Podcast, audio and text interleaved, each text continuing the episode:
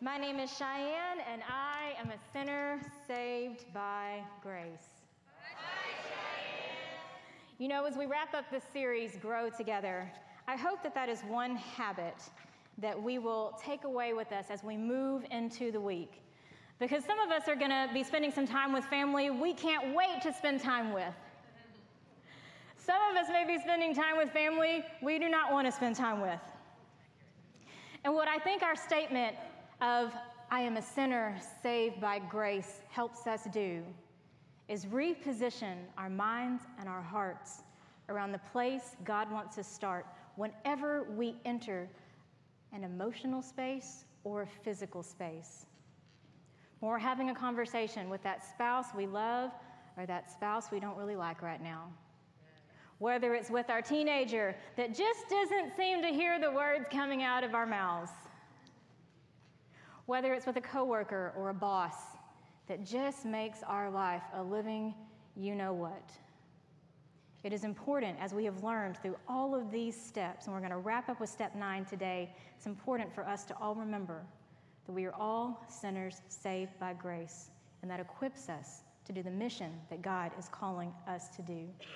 If you're in the house with us, True Words Sanctuary online, we are so glad that you are here so that we can wrap up this series together. Because I do believe that no matter where we are at, God is calling us to a life of growth. I have never met anyone that says, I don't want to grow anymore. I don't want to be a better person. I'm far enough. Right? We can all kind of buy into this idea that, yes, there's something that we can experience growth from. And so let's jump in to step nine. If you have your message notes, pull them out. You can also find message notes online at pathway.church slash sermon notes. It's on our app. But let's define our last step together, and it is I will generously share the good news with others in gratitude for what God has already done for me. And I know what you're thinking. For some of us, the word generosity in church is a little uncomfortable. I will tell you, I am a post church child, so the church did a lot of damage to me in the beginning and I was drugged back to church by my amazing husband. And it took me years to be able to sit where you're at and hear the word generosity without cringing. And I hope today, if that is you, that we can really kind of unpack some of that and help us get to a different place. And trust that Jesus has something for you here. And I'm going to get the most uncomfortable part out of the way. See, the Old Testament does a really good job about defining what generosity looks like. We're to take our generous offerings, and today we are actually going to spend time in the New Testament, where there's a lot of letters written by the apostles of Jesus that shape what happens in us when we are generous. And I know it's hard to kind of get there. When we when Matt and I first started coming back to church, he was actually raised in this church. We were both in two different places spiritually. He was churched, I was post churched, but I agreed to go on this spiritual journey with him. I had just finished Grief Share, and we were talking about what it is that we need to do next to grow. And of course, tithing came up as a topic in our marriage. And I am so defiant. I said, No, I don't think that's where God's calling us at all. You need to check with Him again. Please and thank you. We serve, and at that time, serving was how we gave back. I had a really bad attitude. The first letter I really want us to kind of look at is in Second Corinthians chapter 9, verse 7. And you should know that chapter 8 and 9 has been designed for local churches all over the world to help us figure out how to be good stewards of what we have. Chapter 9, verse 7 says this each of you should give what you have decided in your heart to give, not reluctantly or under compulsion, for God loves a cheerful giver. And I don't know about you, but sometimes I weaponize scripture in a way that benefits me. When God is calling us to use it in a way that liberates those around us. And so when Matt and I were talking about tithing, there was nothing cheerful about my position. And in fact, we argued for it a whole long time. And then finally, he came up with a compromise. He said, Okay, I'll tell you what, We don't have to tithe now, but how about we go to Dave Ramsey? And I am so sarcastic. God is still working on my sarcasm. I said, okay, let me get this straight. You want us to pay money that we don't have to learn how to manage the money that we don't have. Okay. But then he played the God card. And when your spouse plays the God card, there's just not a lot of places you can go except for wherever they are guiding. And so we went because Matt was insistent that this is where God was calling us to grow in our marriage. Again, terrible attitude as I went. So the first day that we agreed on the cash system, and if you don't know anything about Dave Ramsey, Dave Ramsey has the envelope system where you carry cash, you get rid of the cards, and that was the worst idea I had ever heard. I'm 38. I have no idea where my car keys are right now, or my phone. I spend all of my energy being responsible on not losing my kids and trying to be mindful in my marriage, which I fall short of all the time. And so carrying cash was another battle that my poor sweet husband had to fight with me. Y'all need to pray for Matt Davis. He needs all the prayers. But I finally gave in, again, with a not so great attitude. And the first day that we went and got cash out, we got $50 out. We were going to go spend it at Old Navy to buy the kids some clothes. And it was a crazy, windy North Texas day. And when we pulled up, we opened the doors, and two of them slammed shut, the other two flung open, and everything in our car, except for the kids who were in car seats, flew out of the car. And you if you've been in North Texas at any time, you know that the windy days are just crazy. They're possessed. And it took us a while to regather our thoughts and regather our children. And Matt said, All right, where's the cash? And I looked at him, and we looked out the window, and we saw everything that was left in the parking lot was sweeping completely across the parking lot. No one had to say what happened to the cash. We knew. We still spent time looking for the cash, but we went home with two hangry children, a disgruntled wife, and a defeated husband. And I was really trying to get in that headspace. It was just $50. It was just $50. But really, what I wanted to do was look at my husband and say, I told you, I told you we shouldn't use cash. But I didn't. I held my tongue. But my husband knew that carrying cash and tithing was now completely off the table. This was on a Sunday. On a Tuesday, Matt got a letter from ultimately a complete and total stranger. It was someone that had seen him do something that blessed someone else. They found our address. They sent him a letter thanking him for what he had done for someone indirectly for them. And in that letter was a $50 gift card.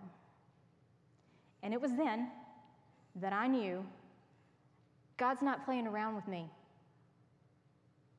I'm not saying that what we give, we will get back. What happened in me that day was an absolute shift. My mind and my heart was radically reorganized around what I had plenty of, which was God's love. And the, com- the focus was completely taken off of what I had little of. Matt and I were able to give bigger than we had ever given before and faithfully. And it's not because we got an increased income. And it's not because we hoped and prayed that God would increase our income. Please hear me. That is definitely not what happened. but what did increase was the trust that I had in God's love and provision. And that's when I made the shift of becoming a disgruntled giver to a cheerful giver. This is the last time we're talking about finances, so everybody can relax. Just breathe, it's over. Because what I hope you hear is that generosity has little to do with what you give and everything to do with the position of your mind and heart when you give. Decide in your heart what it is you will give and do so out of the basis of the gratitude that you already have of what God has already given so much of. So, this is what we're going to do today. We're going to evaluate ourselves. We are only allowed to evaluate ourselves and think about us in our own context.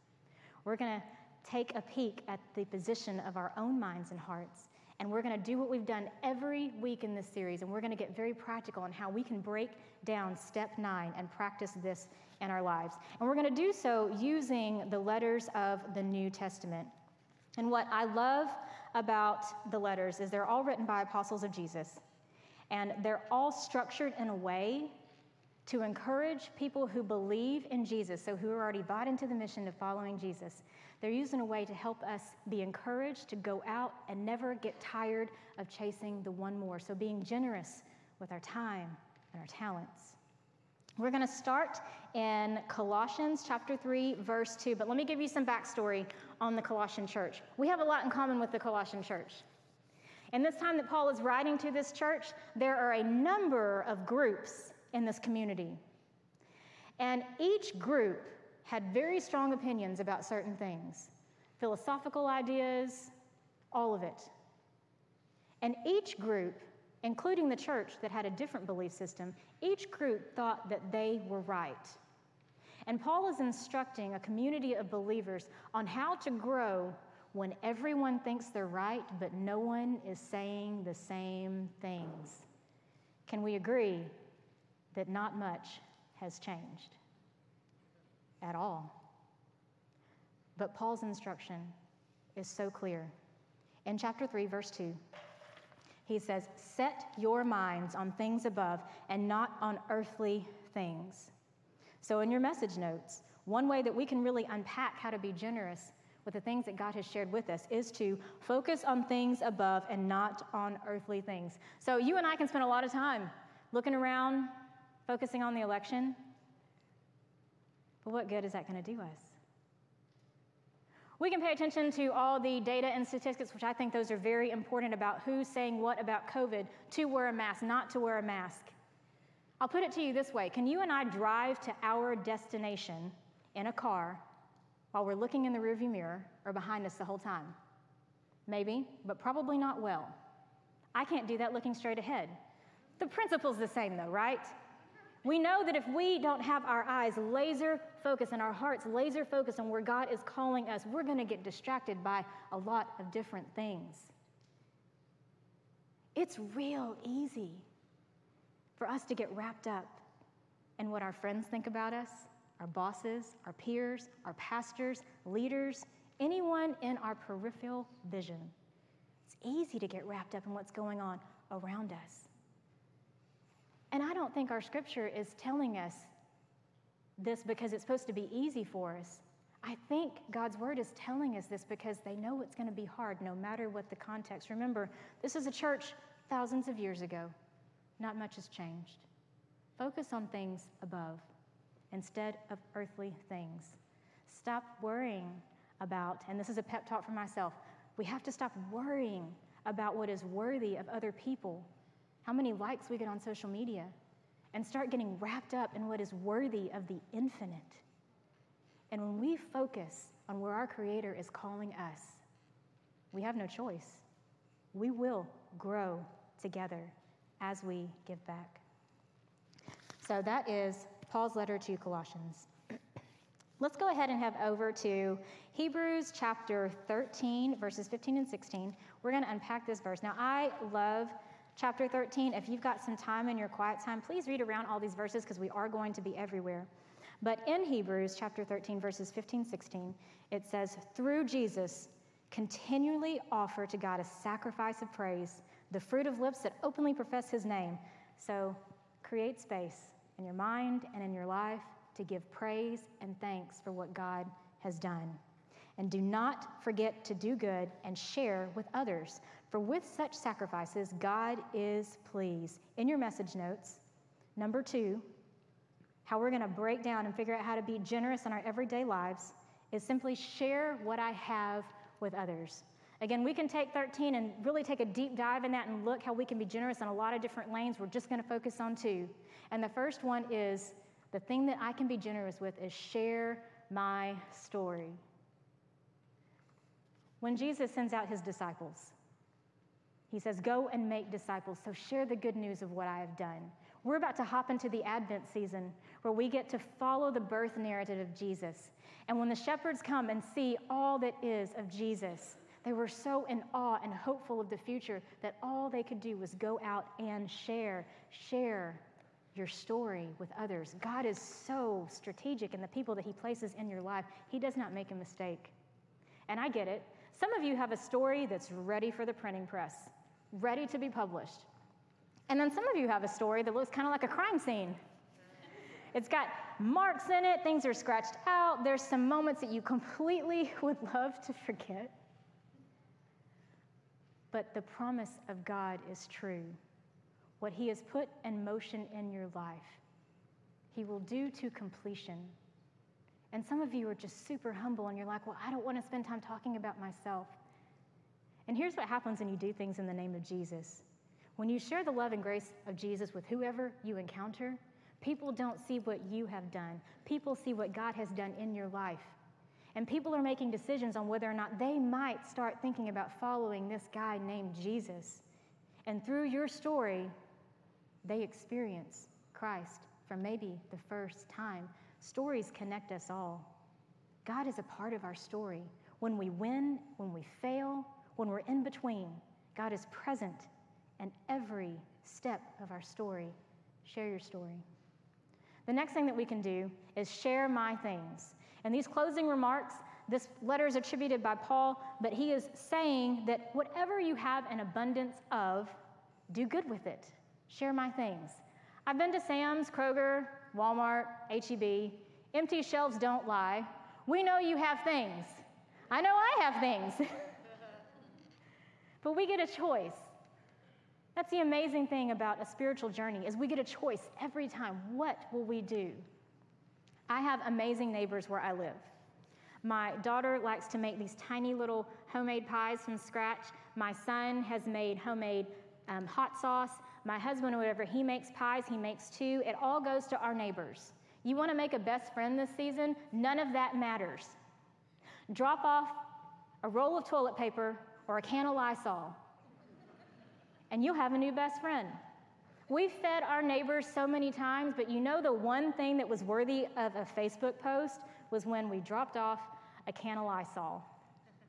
And I know we're going to be joking about this forever, but it really is neat to see God show up in a roll of toilet paper or a can of Lysol. Things change when we share what we have. And when you're thinking, I don't have things to share, I've got a great friend who was looking at her life to see how she could give back. And she did not have this in her pocket, but she started an initiative to collect sleeping bags to give to people during the seasons, this season right here, when it's the coldest. Share what you have, and then figure out how God has blessed you so that you can pour love into the people around you. We're going to hop back to Colossians, and we're going to talk about how we can interact with other people. In your message notes, be generous with grace when I interact with others. And ooh, isn't that easy to do when we're in church? You and I are so good at playing church here for an hour in worship and sharing grace and love and all the good feels. And then we go out into the world and we meet someone that votes differently than us, that thinks differently than us, that has an idea of marriage different than us. And in that moment, I don't know if it's just me, but sometimes I fail to be the church when I'm in a conversation with someone different than me. Have you ever noticed when you're in that conversation that it kind of ends up sounding like a debate? Two people on each side of a fence, both of them are wanting the other one just to say, You're right, and come on over to your side of the fence. And that never happens, right? And deep down, sometimes we really just want them to feel bad about thinking the way they do, right?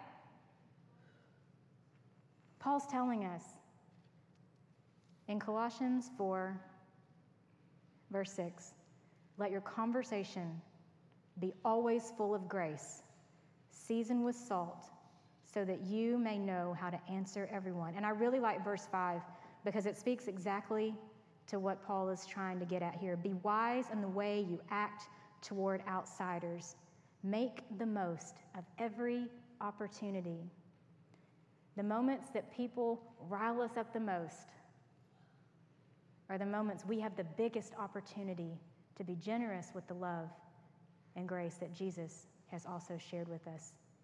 And it's not going to be easy. It's never going to be easy. but through Jesus, all things are possible. And when we get to move out of the way of our emotions and our agendas and our feelings, we have the opportunity to let God do whatever it is He is doing in the lives of others through us. Be generous with the grace. And the next thing is we're going to take a look at 1 Peter 3 15 through 16. And Peter is writing a letter to a community of believers that has been completely scattered, separated across different communities. And so you can imagine, right? Separated from your people. Nothing is familiar. How good is our mental health when the uncontrollable things happen and we are stuck with the uncertainties of life? I don't do so great sometimes because I need a plan.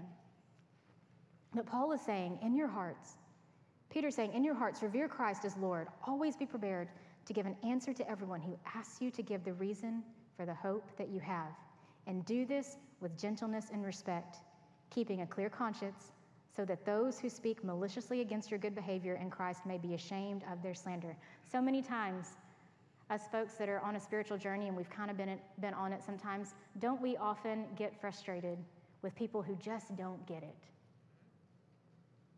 When we talk about gentleness and respect, that is a foundational tool of grace. And it's not easy to hand out freely because so many times we get caught up in the world is not interested in me giving them grace and love. But if we expect to grow together, that can't be our focus. If we're going to grow together, we need to radically reorganize our minds around what God has given, which is grace. If you were waiting for the people and world around you to deserve the grace that you give, you're going to wait forever. Be generous with the grace that you give to others, especially when it's hard. Number four, here's something that I know I get mixed up all the time, but be generous with the truth. And now don't get this confused with your opinions. So many times we see something wrong and we think we need to say it. But the beautiful thing about the truth that Jesus gives out makes sure everyone wins. One of my favorite stories in the Bible you can find in John 7. It's not going to be up here. But a bunch of leaders bring a woman caught in adultery to Jesus. And they are demanding justice. And I love how awesome Jesus works. And this is definitely on my list of things to ask when I get on the other side of eternity. But he kneels down and he starts drawing in the sand. I want to know what he was drawing in the sand. And he said, Sure, leaders, punish her as you see fit. And whoever has not sinned, please throw the first stone. And he goes back to drawing.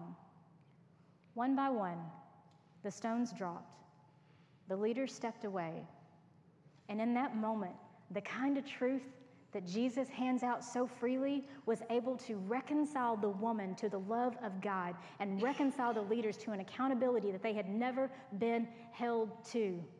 Generosity is the same way. Generosity is concerned with everyone winning because when we give, we are filled with the fullness of God, so much so that we have plenty to share. And the world is often concerned with one winner. Just think about it. Even on Netflix, I get the top 10. The world is only concerned with the top tier. Jesus is concerned about us as a whole and the change that he can create when we surrender what we have. Be generous with the truth. And I really think kids, I've got some kids in the house. Kudos to you to you kids. Kids are great at being generous with the truth. I hung out with a kiddo, uh, maybe sometimes too much, but they're generous with the truth, right? You can admit that. They can say things to us that grown ups cannot say. but I was hanging out with a young lady who was asked to leave class. And usually that happens when someone's been a little unruly. And my first question is always, okay, so why'd you leave class? And she's like, well, I was a distraction. And I said, Well, do you think that's fair? And she said, Oh, yeah, I was a big distraction. And we had a really good talk, and she went back to class. And because she was able to exercise the truth from every angle her angle, her teacher's angle, what God may be calling her to angle she was able to grow right there in front of my own eyes. Grown ups, we have a hard time with this. Sometimes I think because we don't, we don't like what the truth says about us. Sometimes we aren't generous with the truth because we don't like what the truth may request of us. But if we want to grow, it's so important to be grounded in the truth that Jesus provides us. And listen, we all work the system. That's okay. You don't have to get it right. And sometimes working the system sounds like this I can quit drinking anytime, I can stop when I want to. And the truth is, if we could do it on our own, it would have already happened. Or maybe it's okay that my family can't stand me, because all these people at church think I'm awesome. And the truth is, if we aren't leading our families well, that will tell its own truth in its own time. Or maybe it's okay if I stay late and work with this coworker that I find slightly attractive. And the truth is, you know it's not okay, or you wouldn't be justifying it in the deepest parts of who you are, and possibly justifying it with your spouse. To all the bosses in the room, employees, you think, I am hard and firm and yell at them because I just want them to respect me. And here's the really cool thing about Jesus Jesus knew to lead someone, it had nothing to do with an intimidation. Jesus has had a lasting global influence from the time that he was born as the least of these till today in the local church. And he never used yelling or intimidation or strongholding someone to get them to do what he needed them to do. He met them where they're at, he came alongside them.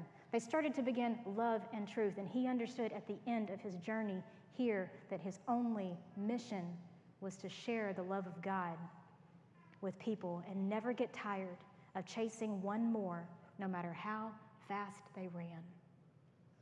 Be generous with the truth that you tell yourself and that you give to others. We're going to end in Luke chapter 9, verses 24 and 25.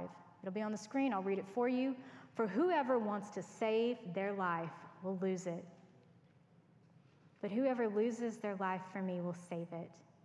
What good is it for someone to gain the whole world and yet lose or forfeit their very self? Jesus is painting a picture about how to keep growing. And something Jesus was really good at was giving attention to others. Just think about the last few days of Jesus' life. He spent time investing in the people that would carry on the mission that God had placed him on. And he spent time washing their feet. If you and I knew we had three days left here on this earth, would washing someone's feet be on your top 10 list to do? I, I would love for it to be, but it would take a lot of surrender to get me there. Jesus was never stingy with the attention that he gave to the people around him to equip them to do what God is calling them to do. So, in your message notes, number four, number five, be generous with the attention I give to others. Now, you and I can get attention and time kind of mixed up, and it, it kind of looks like this. When you were having a conversation with your loved one in your home and the TV was on, do you remember what the conversation was about? Maybe? How about when you go on a date and you're sitting there and you're trying to have this meaningful conversation without kids screaming at you and you're on your phone? Do you remember what the conversation was about? Or maybe maybe your kids are saying, Mommy, Mommy, Daddy, Daddy, because we're busy doing something else? What about when someone cuts us off in traffic? You're happy to give people attention then, but what kind of attention? Or maybe when you're shopping in the grocery store, when you're standing in line and you're thinking about your agenda, what's coming up, are you paying attention to the people around you that just may need a glimpse of the awesomeness of Jesus? See, you and I can spend a lot of time with people, but are we giving them our attention? And attention is an easy thing to give away. Be generous with the attention I give to others. In the crossing, there is a way for you to meet and connect in ways how you can also be generous during the season with your time. We want nothing more than to see one more person fall in love with what God is doing in their lives. Be generous with the attention that I give to others. And if you're online, what does that look like for you? To be generous to the community around you, whether maybe it's taking a meal to a shelter Maybe it's starting a new initiative like a sleeping bag initiative. What does it look like for you to give attention? Be generous with the attention that you have to what you have around you. And in your notes, the last one to keep what God has given.